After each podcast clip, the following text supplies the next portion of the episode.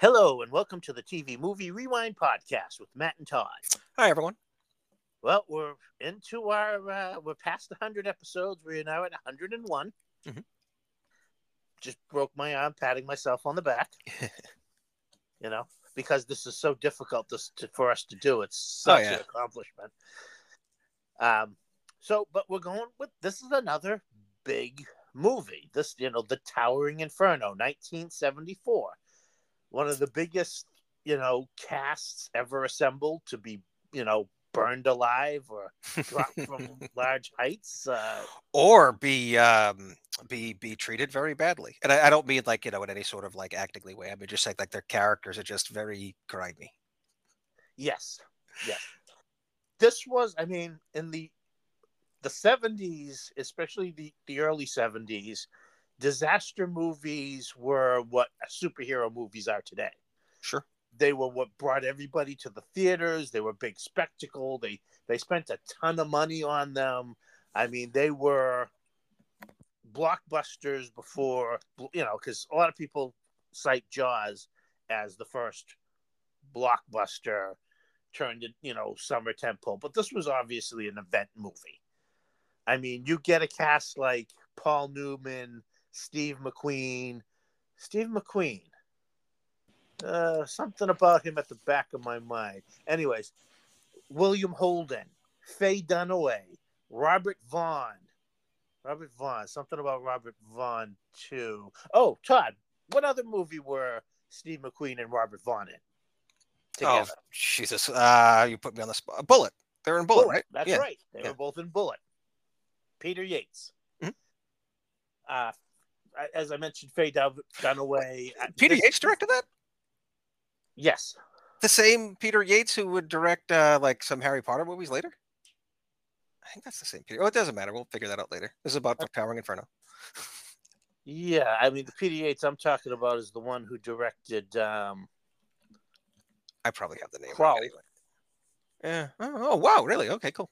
Oh, you probably mentioned that when we talked about Crawl. So. Yeah. Yeah. So, anyways, huge cast, including Bobby Brady. Yes, Mike Lookinland himself.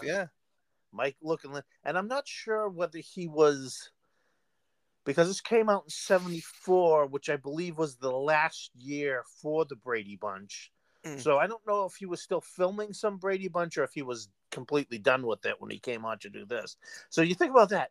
Well, the release for this was December 16th, 74. So he got to figure on the Brady Bunch. Yeah. Yeah. He might have still been filming some Brady Bunch probably. Right. Because you figure this was filmed, I guess, months beforehand. And to your point of it being a blockbuster, I mean, the budget for this was $14 million, not small shakes in 1974, but the box office was $203.3 million. So. You know, people love these disaster movies, and that's not Carter, Nixon bucks or 74, and you know, this was, you know, produced and partially directed by Irwin Allen. Mm-hmm. He directed the action sequences, which is a good portion of the movie for sure. Yeah, and you know, this is kind of his follow up to the Poseidon Adventure, which is another movie we love. But back to, you know, like Mike Lookinland, you think about this kid. He got to work with... That's right. You talked about this. Joe Namath. Yep. Paul Newman and Steve McQueen, although he doesn't really get to appear with Steve McQueen in this movie. I don't think he has any scenes. But just think about being a kid who gets to say, yeah, I met and had scenes with Joe Namath and Paul Newman. Well, also like Don Drysdale and Davy Jones of the Monkees, right? Yes. Again, I don't know. I'm thinking back. I don't really think he got much to do with Davy Jones, but he did get to meet Don Drysdale. But it's all, you know, what kid can? I mean, forget about bragging you're in the TV show Brady Bunch. Sure. You know, again, gone off topic, but semi-topic. Yeah. Unlike Poseidon Adventure is in many ways a smaller movie. Mm-hmm. It's much more to the point, mm-hmm. because in Poseidon Adventure, you meet the main characters and you follow the same group through the entire movie. Right. This movie, yeah, this movie definitely jumps around. You know, there's a time that if they were to do this movie, you'd get a lot of that like split screen or like quad screen stuff, which I don't know, maybe that wasn't a thing back then, but you almost expect to see it because they do jump around an awful lot. And this is a long movie too. I want to say it's like 2 hours, 45 minutes or something. Yes. It's worth it. I mean, it's an excellent movie, but the problem is you have this huge star-studded cast. You want to give everybody a lot of screen time and really flesh out the story, and they really do. But that takes its time. Right. In Poseidon Adventure, the boat rolls over in about 20 minutes. Right. This movie, it's, you know, you're over 45 minutes in before it really, you know, really starts. And it should be important. We want to point out, oh, Fred Astaire, by the way, in this as well. I don't know if you mentioned him. I guess we didn't even get through the cast yet. Were you still going through the cast? Well, I mean, as we're talking about, we're going to talk about, you know, the cast, because I can't think of, unlike Poseidon Adventure, where I can tell you the characters' names that everybody played. In this movie, it's Paul Newman, it's Steve McQueen, it's William Holden, it's Fred Astaire, it's Jennifer Jones. The only reason I know Jennifer Jones played a woman named Lizette is because Fred Astaire calls it out a bunch of times. Yes, I to your point, like Lizette. To your point, like I know Robert Vaughn is Senator Gary Parker. I know Steve McQueen is O'Halloran. For the life of me, I couldn't tell you Fred Astaire's name in this movie. That's or Paul Newman's. Actually, I can't remember Paul Newman's either. So yeah. His first name was Doug. I don't remember anything else. But, you know, it's funny that you should remember the names of the characters played by Steve McQueen and Robert Vaughn because they were in Bullitt together. Exactly. But, yeah, I can't.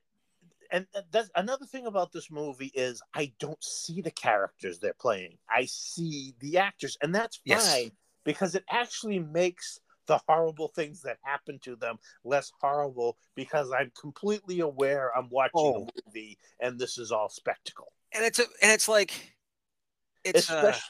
it pulls no punches. No, this one, at least I mean, it's not like super gory. I mean, it's 1974, but it pulls no punches with how people go in this movie. And when it's pretty raw, but again, does treat it like a, I remember when we talked about Poseidon Adventure and, you know, calling it an adventure, basically this like horrible disaster where like most of the people die and all of this happens. You know, you almost wonder why they didn't give this like such a flowery name. I wonder if they even considered that because this one is like, oof, this one can be pretty rough. Yeah. And also unlike Poseidon Adventure, this is definitely more soap opera-y. For sure. And not only in the way it's telling numerous stories the way a soap opera would, following different characters, there's a lot of drama between the characters and their girlfriends and wives and all that. This would be like the perfect 2 hour, way too expensive for one, but this would be like the perfect 2 hour TV event, like TV event. There's even the scenes where, you know, a male character will be drinking and staring off angrily while the woman is behind him telling them, you know, I'm here for you. Let's discuss this. Let's talk. It's very soap opera-like. But let's get into the movie itself. This is based on, this is a co-production between Paramount and 20th Century Fox? No, Warner Brothers. Warner Brothers and 20th Century Fox. Or Paramount and Warner Brothers. No, you were right. It's 20th Century Fox and Warner Brothers. Well, 20th Century Fox is crazy when you think about it.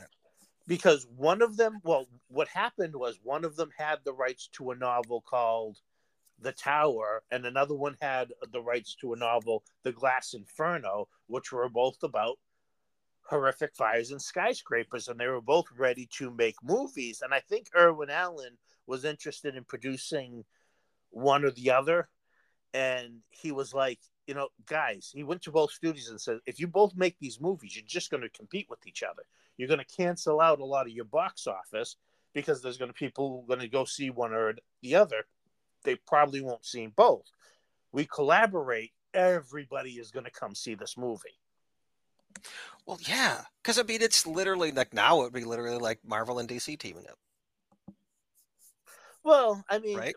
Like, I mean, you think about it because, especially like you think the 90s, you had the competing Volcano movies with Volcano and Dante's Peak. You had the competing Asteroids. If actually those studios had collaborated, they probably would have each made more money working together. Absolutely. But we don't know. We'll never know. So, you know, they combined the movies. They got two of the big, not only the biggest stars of the time, but let's face it, Paul Newman is one of the biggest movie stars of all time. For sure. I mean, just huge, which of course led to the famous problem of the billing where they both Paul Newman and Steve McQueen felt they deserved the top billing. William Holden apparently felt he deserved top billing as well, but even the studios were like, sorry, your top billing time has come and gone a few years ago. Right. If we're being fair, yeah. So this movie, you know, and it's been used since, I usually think of it in Cheers, where Ted Danson and Shelley Long, or later Ted Danson and Kirstie Alley, had the, you know, staggered billing, whereas one is in the lower left and the other is in the upper right. So if you're reading from top to bottom, you read one first. If you're reading left to right, you read the other guy first. The way they stagger this in the movie, though, it's obviously like you see Steve McQueen more before you see Paul Newman until the end credits as they're scrolling up. Then you see Paul Newman before you see Steve McQueen. Now, personally, you know, over the years, I've become a bigger fan of Paul Newman. I was a bigger fan of Steve McQueen, you know, maybe 20 years ago. I've become a bigger fan of Paul Newman now. I think Paul Newman deserved top billing simply because he's in the entire movie. Oh, yeah, he's the first and last person you see. Steve McQueen doesn't show up until 45 minutes in. Right. No, Paul Newman, I believe, is literally the first and last. Well, technically you see the helicopter, but he's in it, and he's the first and last person you see. Yeah. But you know, the movie ends on his face, if I remember right. I know famously McQueen had a huge ego.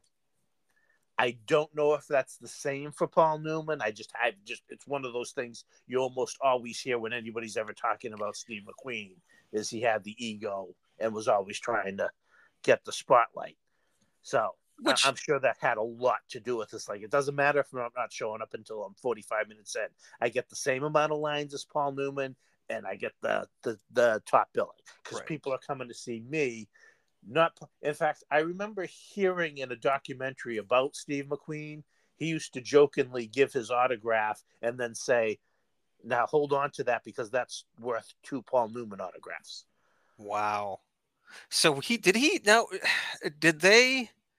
they ever cross paths in some way, or was it just Steve McQueen being Steve McQueen, like he felt?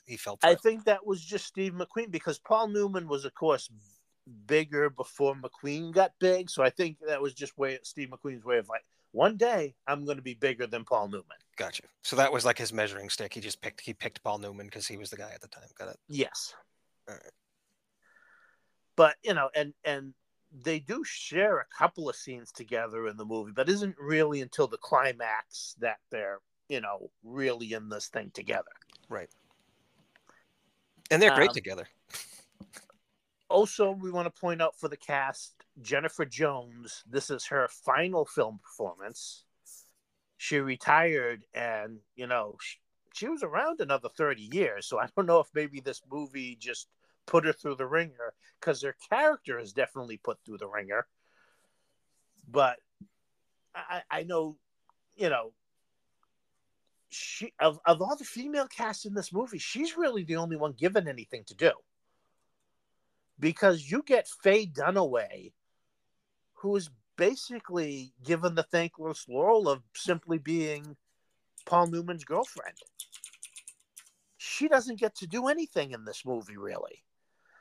Susan Flannery. No, not really. Yeah, she just gets to play off him and well, to go to your soap opera. Like, she's kind of like, yeah, soap opera character.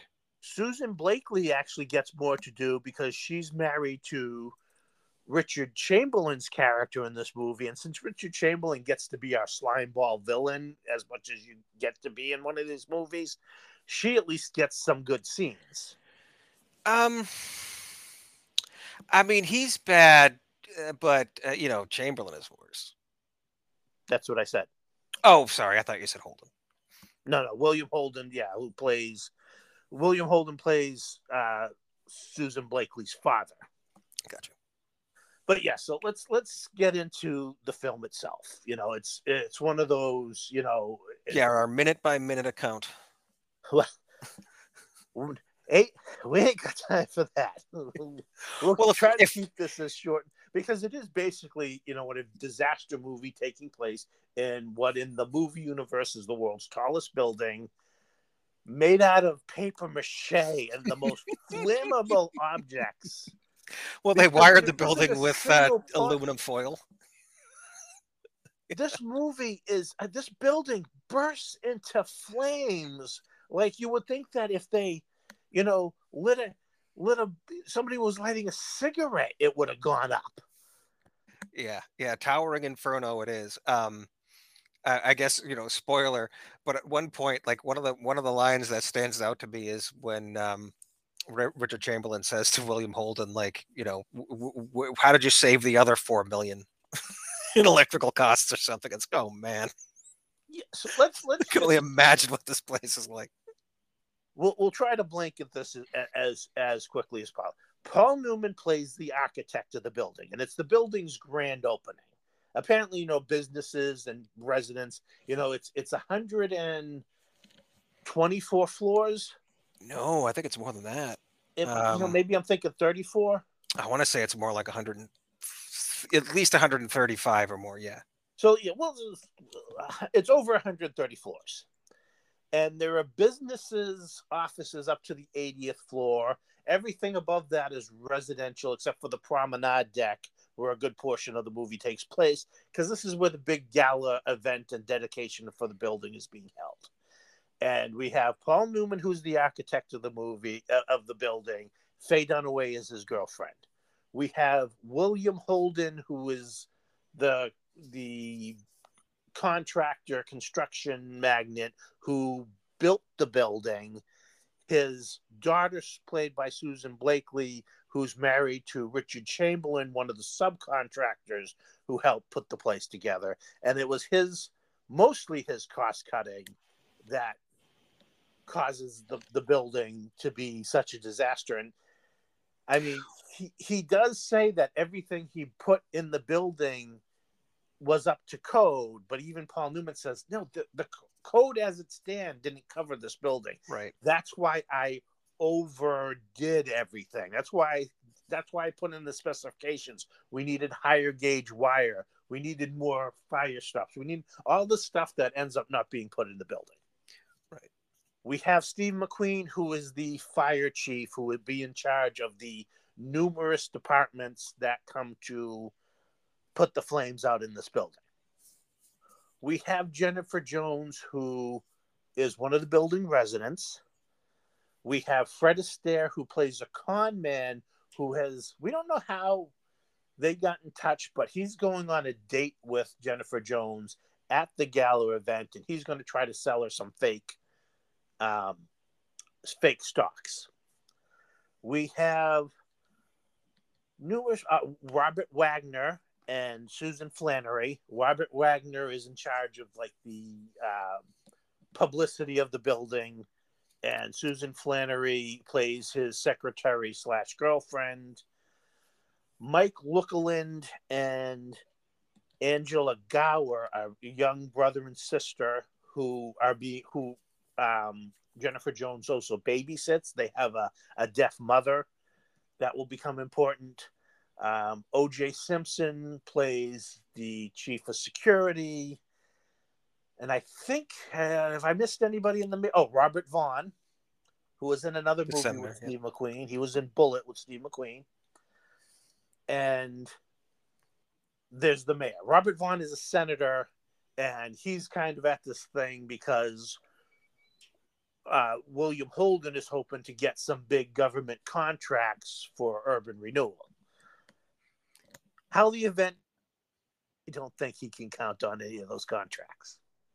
No, probably not. And you also, you missed Scott Newman as one of the firemen. Yeah, but it's a small part, you know. Sure, it's still fun. We're going to get into a lot of that. But basically, you know, during this event, all through the, you know, we have a lot of the main cast. They go up to the promenade deck at the top of the building. William Holden's up there having this big party. You know, it's a who's who of society in San Francisco, because that's where the building is in San Francisco. And right from the beginning, Paul Newman and one of the building's chief technicians are seeing that, you know, the wiring's overheating. They're getting like little, you know, smoke coming from, you know, everything seems to be kind of going wrong. And a fire breaks out in one of the storage closets. And this is not like a minor little, like they open the closet door and so much fire erupts, it kills the technician that is with Paul Newman. And it's already spreading everywhere. It's already a major fire that they need to call in the fire department for. And of course, you know, when Steve McQueen eventually gets there and is trying to get into the whole, like, we need to shut down that party and get everybody up there down to the, you know, the fire starts on the 81st floor. And all through the movie, you know, not through the movie, but, you know, Paul Newman's like, you got to get the people out of there. And William Holden's like, a fire on the 81st floor is not going to affect anything up here. Not in this building. It's the same hubris of, like, you see in all the Titanic movies. This ship is unsinkable. Well, the Titanic worked out better than this building, as far as I can tell. Oh, man. I mean, yeah. I mean, the shots of the fire are really excellently done. Like, do you know much about the production of this movie? Like, was anyone seriously injured during it? Not as far as I can tell. Wow, that's incredible. Yeah, I didn't see anything where that happened. Because, I mean, these, you know, again, they obviously do the effects as safely as they can, but there's a lot of stunts in this movie, an awful lot of fire, as you would imagine. A lot of requisite smoke. Like, I'm stunned if no one really got hurt. And while they don't say this in the movie, if you're watching the movie and kind of paying attention, you can see that there's fires go. Like, they're constantly talking about how the fire is starting on the 81st floor. But every time they pull away, you can see that there's multiple fires on multiple floors. Obviously, they just haven't found those yet, because the fire spreads through this building just not only incredibly fast, but like there's nothing stopping it. Right. It just, you know, anytime somebody encounters the fire, within seconds, it's almost chasing after them. Oh, yeah. No, people catch fire immediately. Yes. And so, like I said, we got like a lot of the cast on the top floor. And when Steve McQueen gets there and he goes up to the promenade, and, you know, William Holden tries to argue with him, oh, no, we don't have to interrupt all that. In fact, you know, I can go over there and talk to the mayor, and he's going to say, and then Steve McQueen cuts him off. It's like, when there's a fire in the building, I outrank everybody, including the mayor. So you can either tell everybody they need to get down to the bottom floor where you can continue your party, and then everybody can leave if things get out of hand, or I can tell them and cause a panic. So William Holden agrees, and Steve McQueen goes back down, and when he gives the announcement, Jennifer Jones knows that, you know, because they're calling the people. They got the fire alarms to try to evacuate the building. But Jennifer Jones knows that, one, Mike Lookinland and Jennifer, the girl, the kids she babysits for, their mother's deaf, so she's not going to hear the phone ringing and all that. So she goes to their apartment to find them. And Paul Newman and O.J. Simpson see her on the security monitors, and they go to get her, and that's when they find out, you know, because Bobby Brady wears these earphones, so he wasn't hearing anything. The little girl is so little, she hides in the closet. O.J. Simpson rescues the mother and brings her immediately downstairs while Paul Newman gets the two kids. And by the time he gets the two kids out, they're already cut off. So that's how he has to remain in the building. Then you've got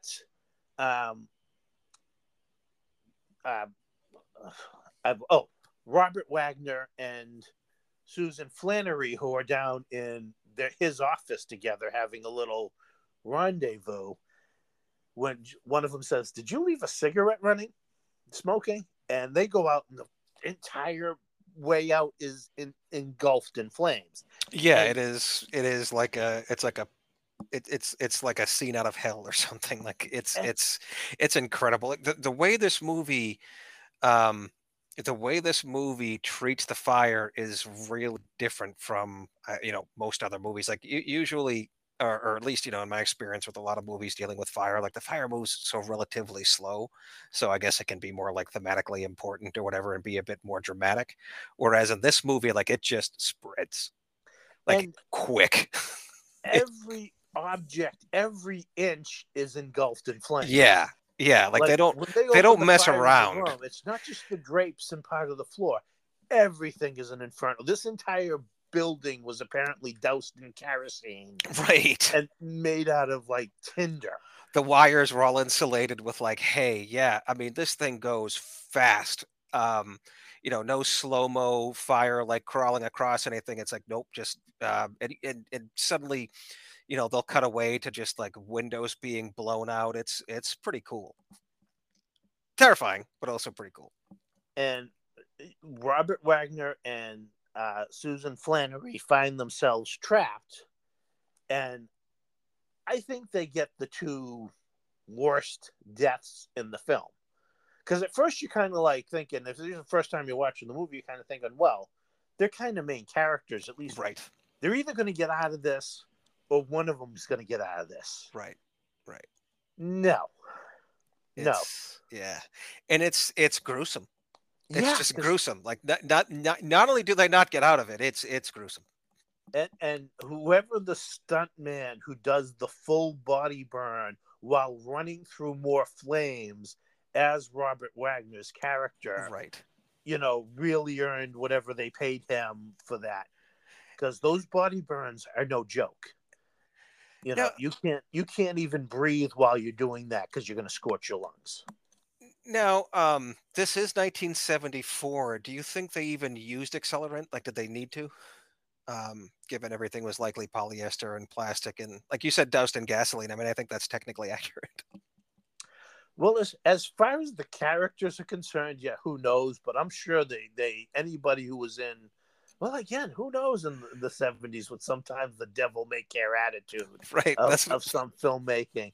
But I'm sure for insurance purposes and with the big names that are in this movie, there were as much precautions they could take as they could possibly.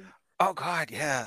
Yeah, right. That's a good point. With all the names in this especially, it's like, we're just going to surround like Steve McQueen and Paul Newman and William Holden and fire. And smoke. Now, again, to the ridiculous, up on the promenade as they're trying to get people down, Robert Vaughn says to, William Holden's like, if we keep just having people fill up the elevators heading down, this is going to take way too long. Let's just start sending some people down the stairwells. They go to the one stairwell, they open the door, and all the smoke comes out of it. It's like, well, we can't send anybody out this way. Let's try this other door. They go to the other door. They can't even get the door open. And, they call over Carlos, the bartender. Carlos, the bartender, is played by Gregory Sierra. He is my Whit Bissell Award winner. And this was a tough call for me to make. Yeah. There were so many. I thought Mike Lookinland deserved it. I thought Andrew Gower deserved it. I thought Ernie Orsatti and Felton Perry, who are the two firemen that go up. Two firemen are sent up the stairwell to get that emergency door open. They're played by Felton Perry and Ernie Orsatti. Yeah, Felton Perry, by the way, is my choice. He plays Fireman Scott. Yes. But there's a lot of excellent choices in here. I almost gave it to Scott Newman because in his brief scene where he's playing this young, like green fireman, maybe on his first call, I'm not really sure. Certainly his first in a skyscraper, it would seem. And he realizes he has to do something incredibly tough, and he's, you know, somewhat afraid of it. I think he does a great job, like, you know, playing a guy who's trying to keep it together and calm, but it's almost too calm because, yeah, he's scared, or at least he's intimidated, but he gets through it, you know. And I don't know, I think he plays that off really well in this pretty short scene. With Gregory Sierra, he's, you know, he pops up throughout the thing because he's the bartender at the club at the top, and yeah. You know, you see him at one point when Paul Newman actually gets the kids and Jennifer Jones up because they can't go down. They end up having to go up, and we'll get to that.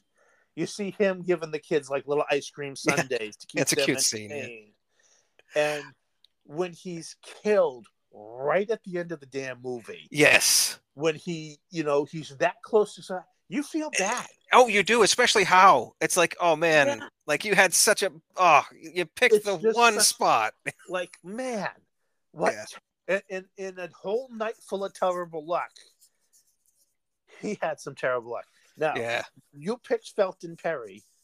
Tell people where they probably know Felton Perry from. Oh, I mean, I know he was in RoboCop 3. He's in all three RoboCops. Is he in all three RoboCops? Oh, yes, he is. That's right. Yeah. He's the one of the executives of OCP, who in the first movie... Oh, my God, yes, that's right. He's the one that says, it tastes like baby food, yes, when they're showing the paste that they feed RoboCop. Oh, my God. Yep, that is him.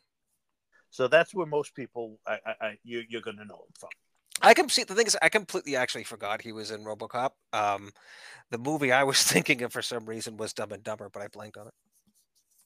Well, that's, people might know him from Dumb and Dumber as well.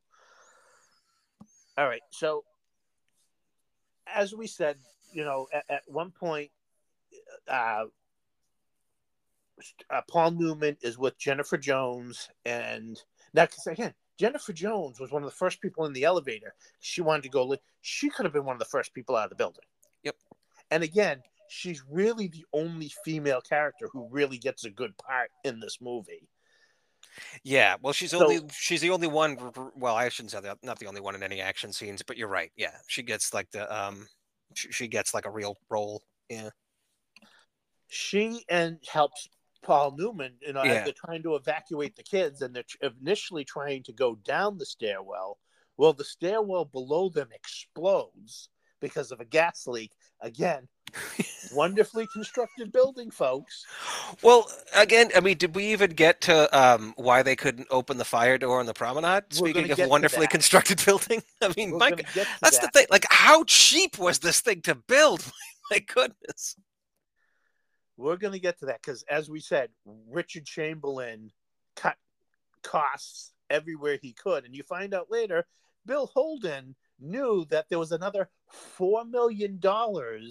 Another $4 million. Yeah. Budget. Yeah. So we don't even know. So we got to figure at least $6 million was taken out of the budget. That's a lot of safety measures they glossed over. Oh, sure. Apparently, $6 million won't even get you to clean up after yourself, or whatever they actually paid. Rather, not only that, they obviously hired some of the most incompetent subcontractors they could find. Mm-hmm.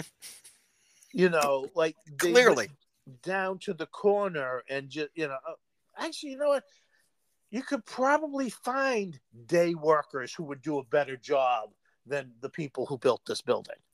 Sure, or at least anyone with like the slightest care in the world of anything that they're doing, because as we've already established how cheaply this building was apparently made and all the cost cutting and measures, like it's one thing.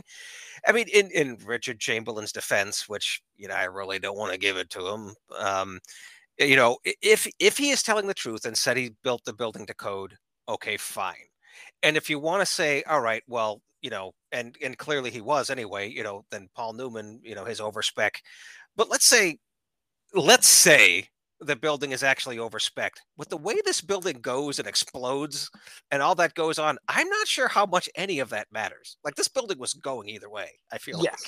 You know what I mean? In Richard Chamberlain's defense, this building was going either way because it was built with, like, you know, toothpicks and gasoline and... Good.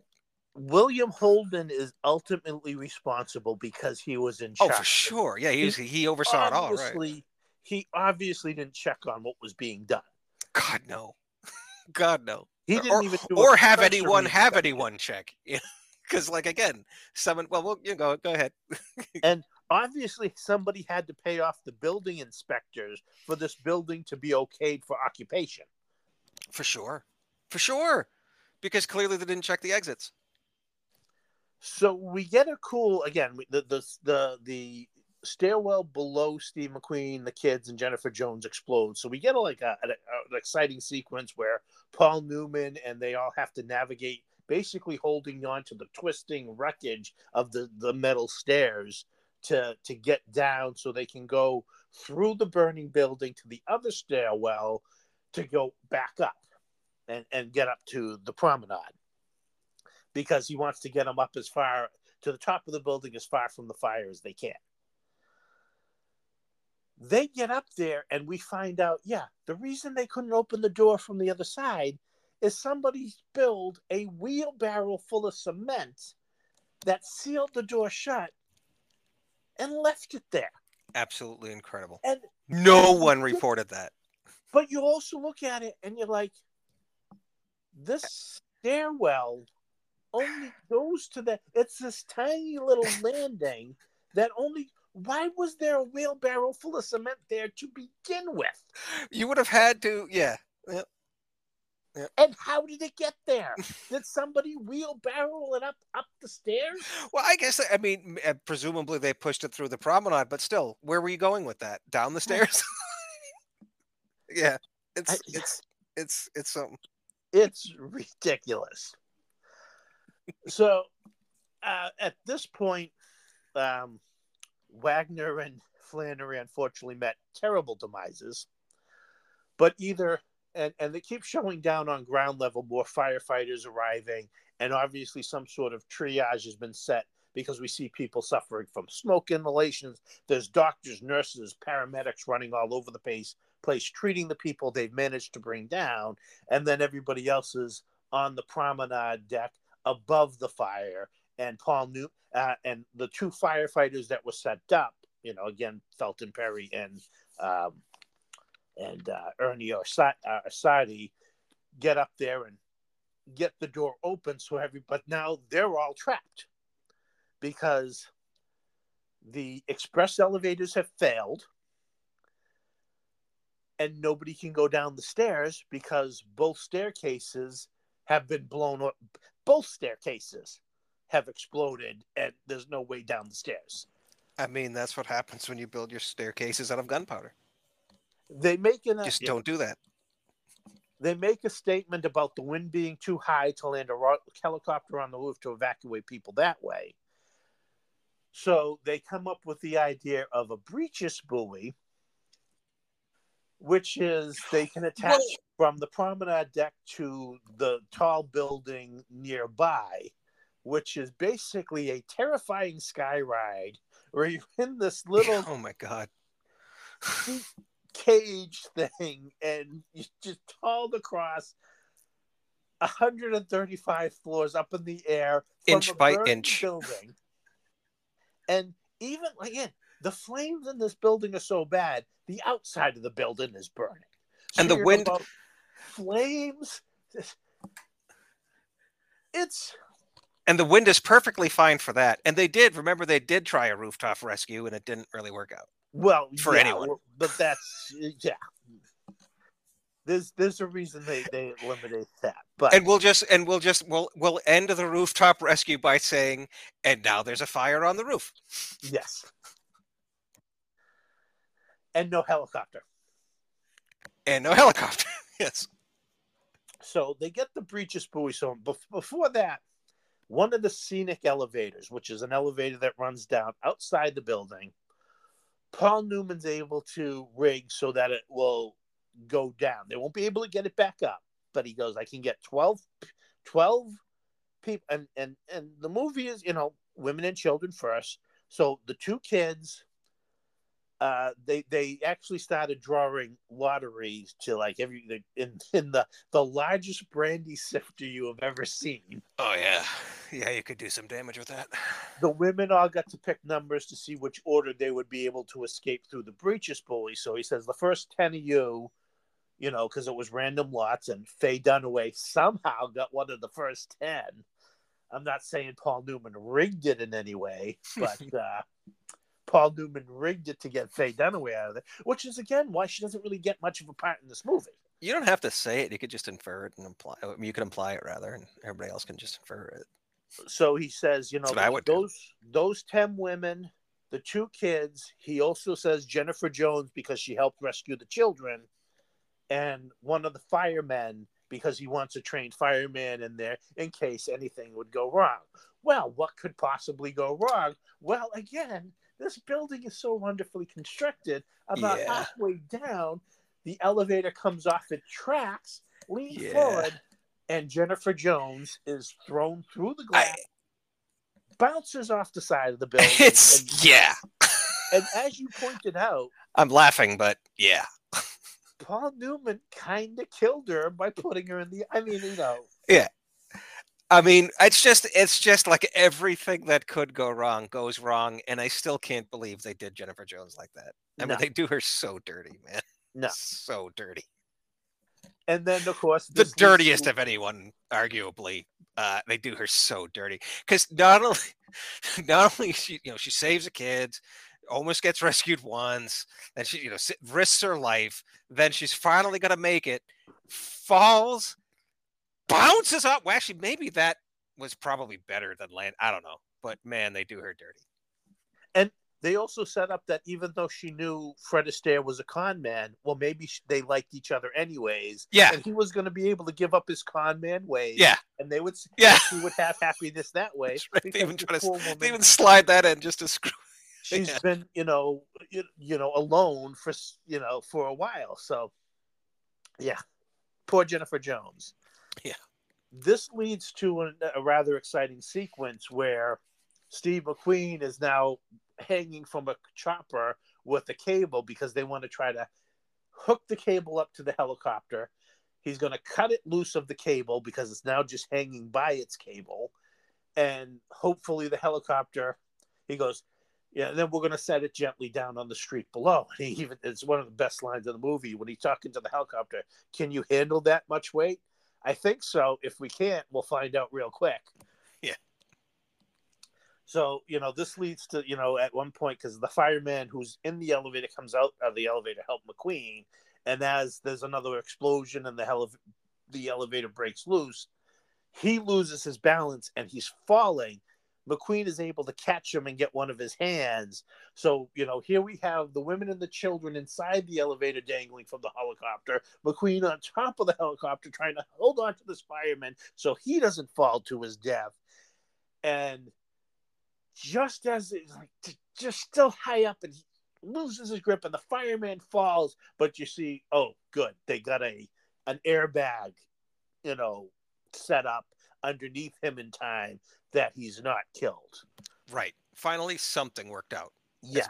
As much as anything works out. Yeah. Probably the first thing that actually worked out for someone in this, except for maybe blowing open the C4 for the stupid cement. Meanwhile, and this makes that fireman, and that this is the one played by Ernie Orsatti, one of the first people to really get, you know, who was heavily involved in the action to get to safety.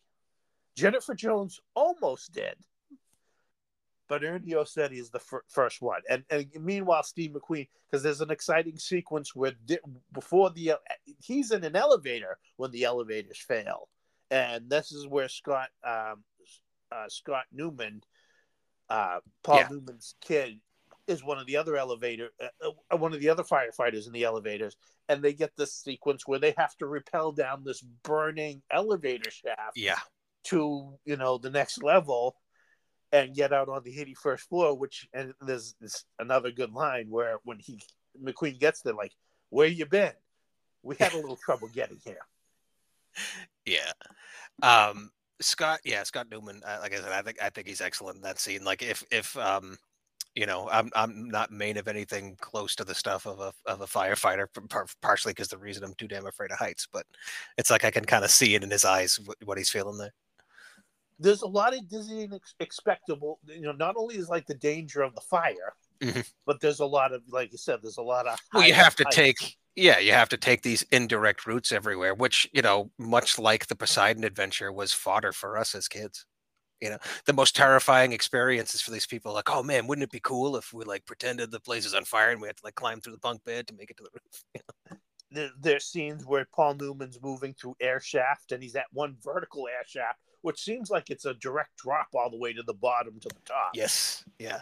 Which is, again, when he gets to the promenade level, he confronts William Holden. It's like, you didn't put in a single safety, you know, measure that air shafts weren't fire blocked. You know, you did nothing to prevent this from happening. Which now explains why, you know, every time they cut away, there seems to be more fire like that. That's presumably how it's spreading. It is spreading all over the building.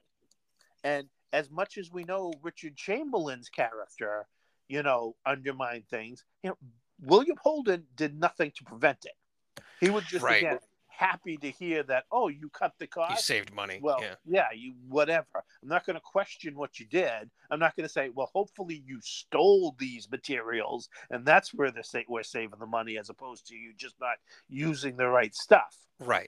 Because, I mean, again, fairness to Richard Chamberlain, at least to this point, like, if he's telling the truth and all he did was just ignore the extras and built the code, then it's like, you know, that's not going to likely explain what's happening in this building. You know? But we should point out Richard Chamberlain really plays his character, the little Hulk. Oh, yeah. He is so slimy. And, you know, we talked about William Chamberlain when we talked about King Solomon's Mines. And you watch these two movies and you can see what a good actor this guy is. Yes. Because he's so charming and likable as immediately charming and likable. Yeah. In here, he's slimy and loathsome. Immediately slimy and loathsome. Yeah. Immediately. You know, you almost think like he's not sweating, he's oozing slime. Yeah. He is just awful. He really is.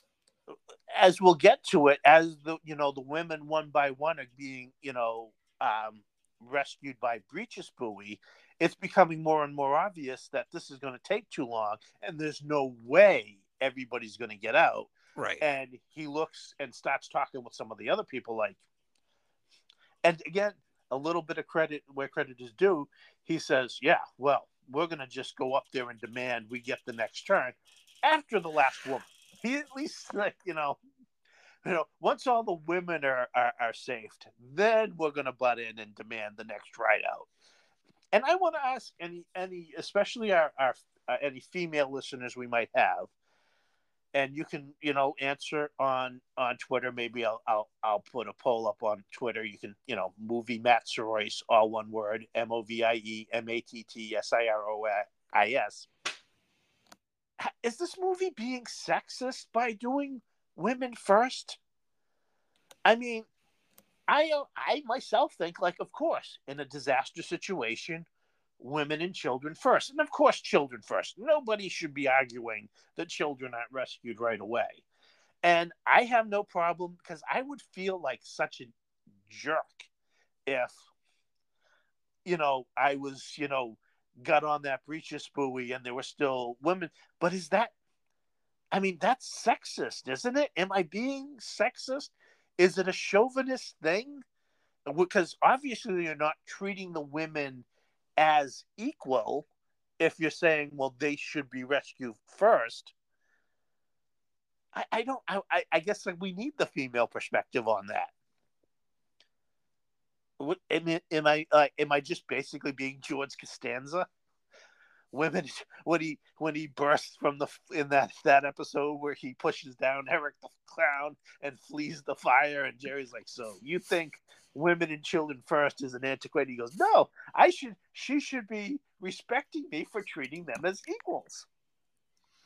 And I just, I don't know. I would definitely stand aside and say, okay, ladies first. But is that in today's society, is that wrong? I mean, for me, you would have to B.A. Baracus me onto that breach point.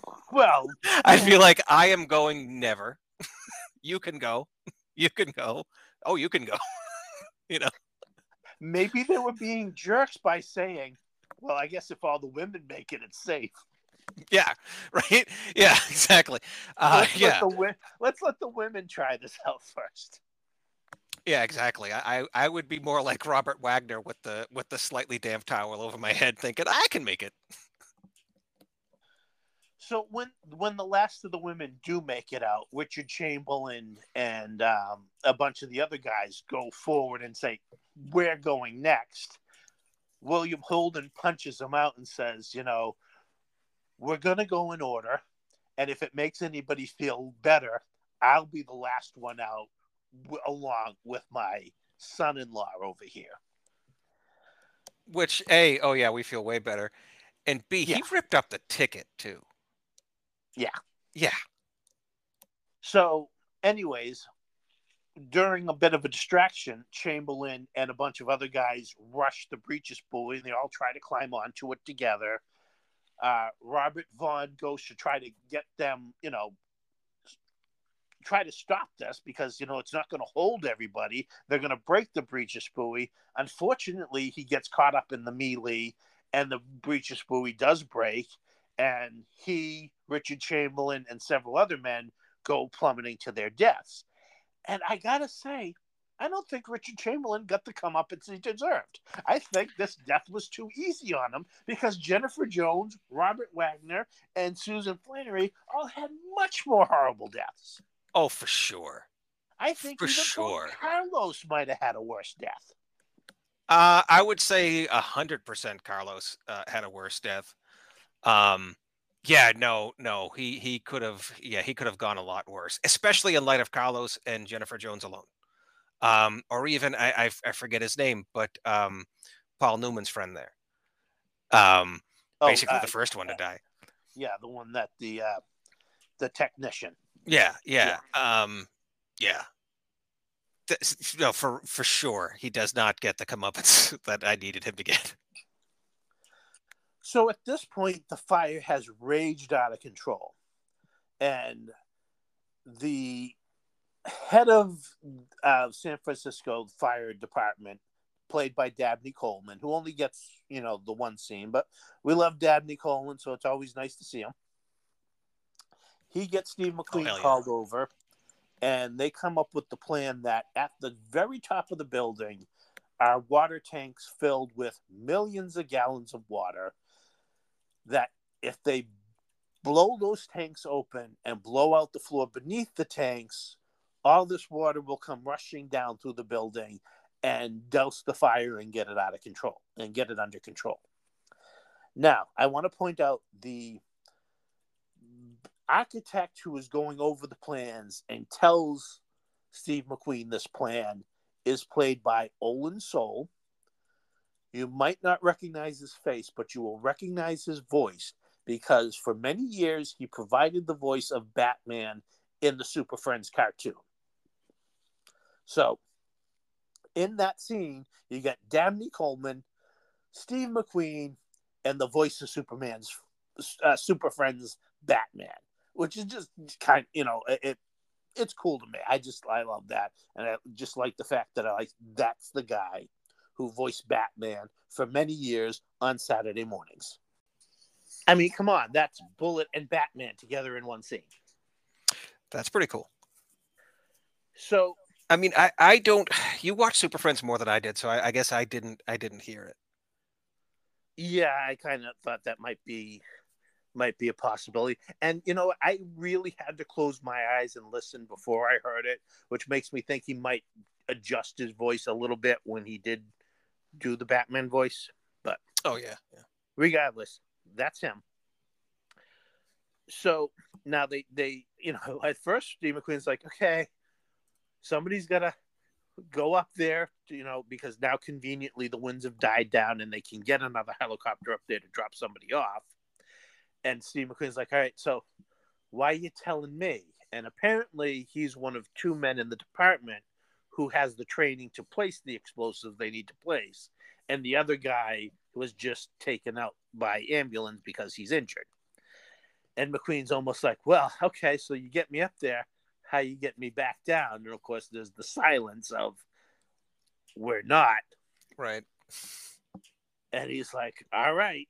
So they contact Paul Newman, and McQueen explains the situation. He's like, all right, well, Newman's like, I know where the explosives would need to be set in order to do all that, but I don't know how to set the explosives.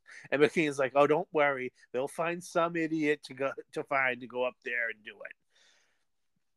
Meet me on the roof at this point. So even as Newman is leaving the promenade, you see that the fire has reached that level.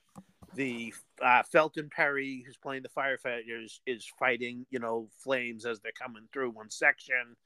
And he heads up to the roof, meets up with McQueen, and they start setting the explosives around these massive water tanks. Now, they've also, Newman has explained this to the remaining people, like, they're not going to be able to save us in time. The only hope is if we blow these water tanks. And he even says, you know, this is a dangerous situation. Hopefully some of us will survive if blowing the water tanks works.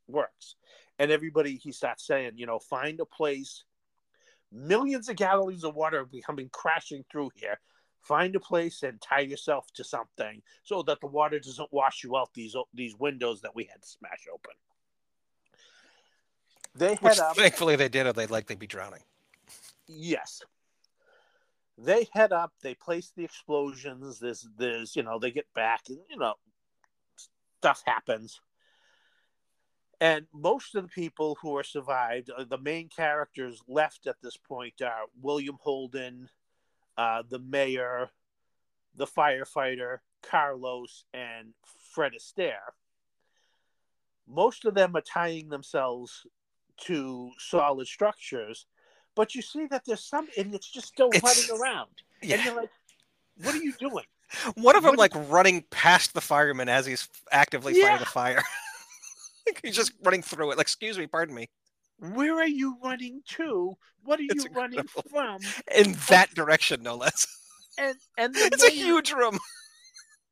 Yeah, that doesn't go anywhere. No. And even the mayor's like, what are you idiots doing? Tie yourself to get something. It's fantastic. McQueen and Newman make it back to the promenade, you know, seconds before the explosions go off. And, you know, they tie themselves down. The explosions go off. The water comes gushing in. I don't know what they had against Fred Astaire. Because Fred Astaire seems like he gets a fire hose put on him. Yeah. He's smashed with water. Everybody's getting smashed with water. The idiots that didn't tie themselves down are, of course, shown being pushed through glass windows, bludgeoned by falling debris, to their death. Poor Carlos, who had tied himself to the bar. Poor fucking Carlos. Part of the structure is knocked over down on top of him. He's crushed to death. He could have put himself basically anywhere in the room and be fine. But he gets killed by this thing that just happens to fall on him. Like, dude. Mind you, it manages... So, poor Carlos, right? He survived through the film at this point. Now, granted, he's been in the room to do it. He ties himself under a bar and still has something fall on him. Yeah, something... Carlos, you know, it had... I don't know, maybe it was bad karma. I don't know.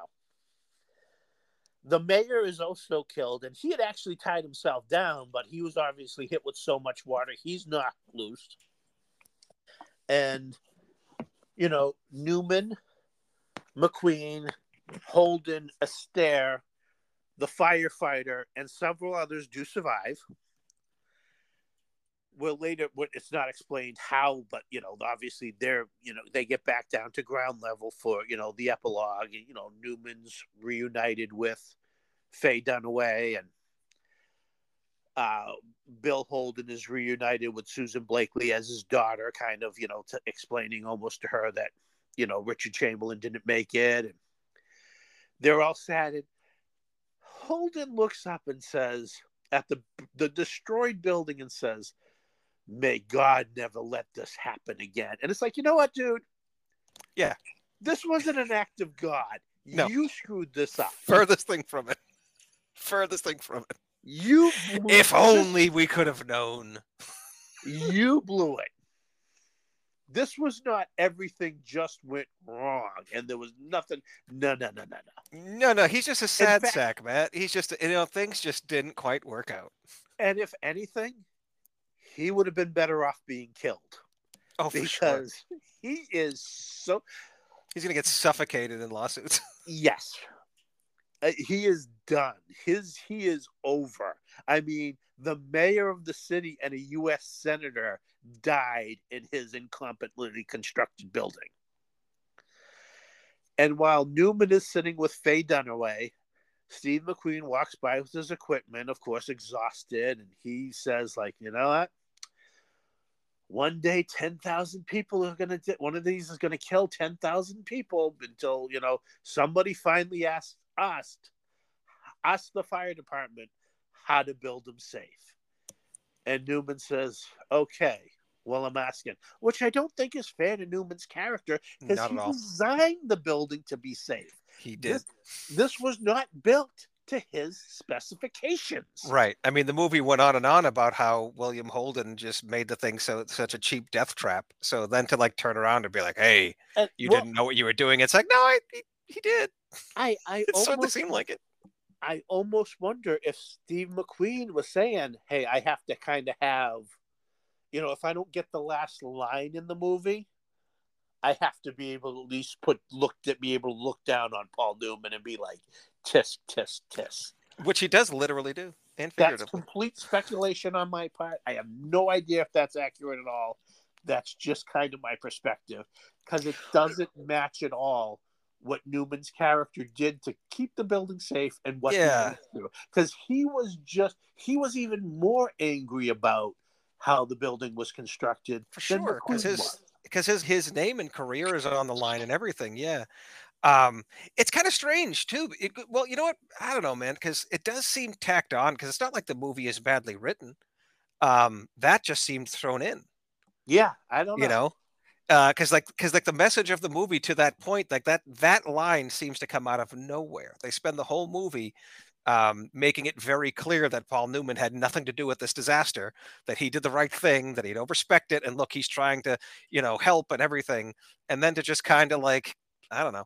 I mean, you could look at it from the in-movie perspective of Steve McQueen's character probably doesn't know any better, and he's just looking at the guy like, you know, the big hubris who, you know, has the huge phallic symbol to the sky, and it should burn down because, you know, you spit in the face of God or whatever.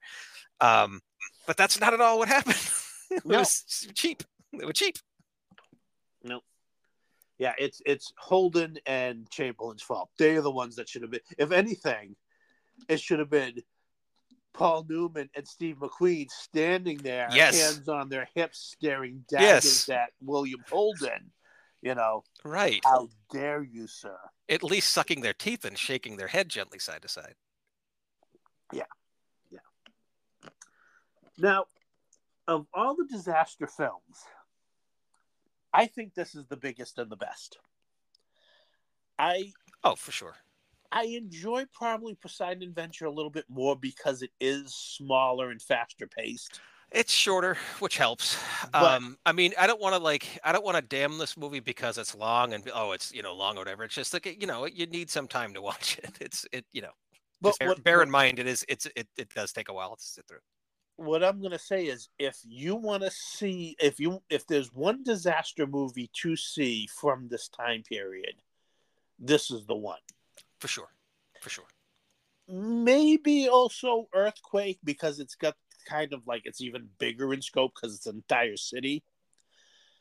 But this one I really feel is the best because I enjoy, of the airport movies, I enjoy Airport 77 the most. That's the one where the plane crashes in the big, I was going to say, not Airport? No, Airport is barely a disaster movie when it really comes down to it. Okay. Airport is almost all a soap opera, and there's a little subplot about a bomb being on one of the planes. Okay. But of the I like 77 because that's the one where the plane crashes and they're trapped under the water. Okay. But yeah, this is the movie I would say to see, especially again. It's probably one of the best casts ever put together as well. Anything else specifically say about this movie, or should we go on to recommendations?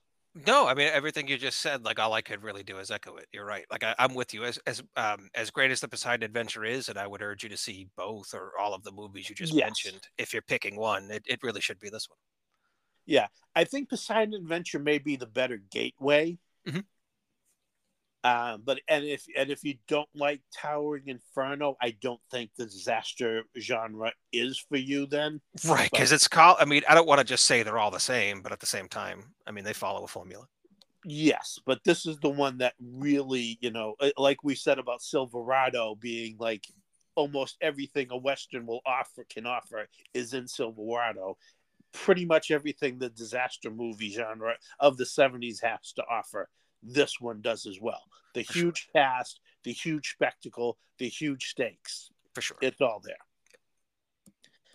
there. So what are your recommendations? Well, one of you mentioned earlier, Volcano. Not a movie that did well in the theater. Not an excellently reviewed movie. Not exactly an amazing movie, but I do like that movie. It's kind of fun. I like it better than Dante's Peak myself. I like it better than Dante's Peak. Volcano is an awful lot of fun. So I guess my on-theme pick will be Volcano. All right. For me, if you want to see the best firefighting movie I think ever made, you got to go with Backdraft. Right on. With our buddy...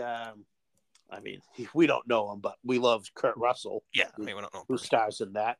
Who has his birthday coming up this month? Kurt Russell's birthday is March 10th. Oh, right on. So happy birthday to him. Yeah, just a few days. If you want a movie similar to this, well, Dwayne Johnson's Skyscraper. You see this trailer for Skyscraper, you think they're doing Die Hard.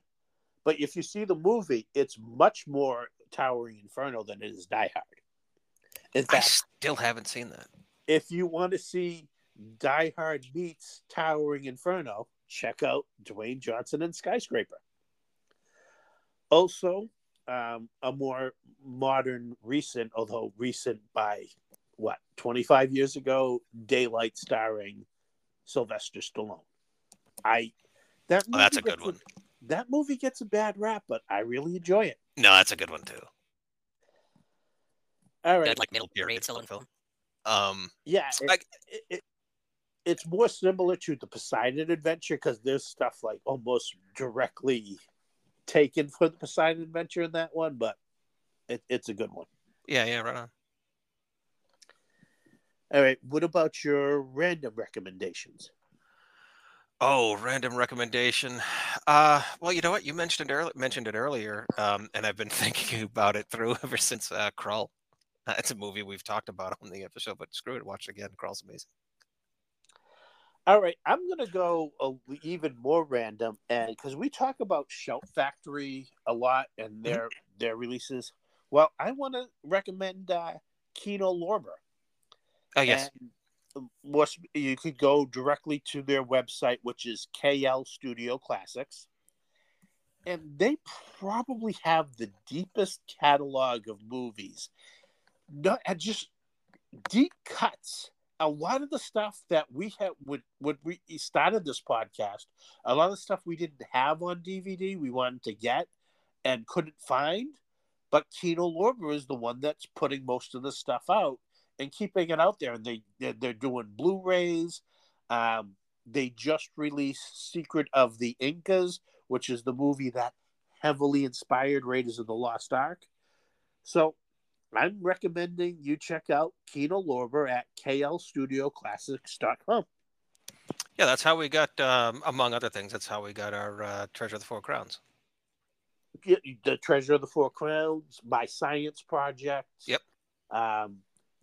There's been a couple we've gotten that way. And whenever they do a sale, I don't always wait for a sale, but usually they'll do a sale where a lot of their titles are on deep discount. You can, go there and check it out. My Bodyguard, 1 Million Years BC. Yeah, really good stuff on here. Yeah, if you're a fan, if you're especially a fan of physical media, and their DVDs are very reasonably, DVDs and Blu-rays are very reasonably priced. Check them out. All right, so now it's time to connect this movie to The Magnificent Seven. Oh, yeah, we forgot about that. Todd, we've dropped hints. I've dropped hints all through the damn movie. It should be pretty easy. I'm just going to go ahead and let you go first, because even if you pick the more obvious of the two. Go ahead. All right. Obviously, we kept mentioning Steve McQueen and Robert Vaughn, who are both in Bullitt, with Don Gordon, who is in Lethal Weapon, with Mel Gibson, who, and you know where I'm going with this, was in Payback with James Coburn. So that was what? 1, 2, 3. That's pretty good. Yeah, that's... Yeah. Okay. So... yeah, as everybody knows, Steve McQueen and Robert Vaughn were both in The Magnificent Seven. So I'm going to remind the audience that right. You can find us on Instagram and Twitter at Movie Matt Saroyce, all one word. Let me know what you think about, is women and children, is women first and antiquated and chauvinist thing? Is it not treating women as equal, or is it just the way it should be? And yeah, you can read like Instagram, brick through window. I would prefer no bricks through the window, but you'll read it. Somebody will. Well, with that, we thank you all for listening and hope to have you back next time. Thank you, everyone.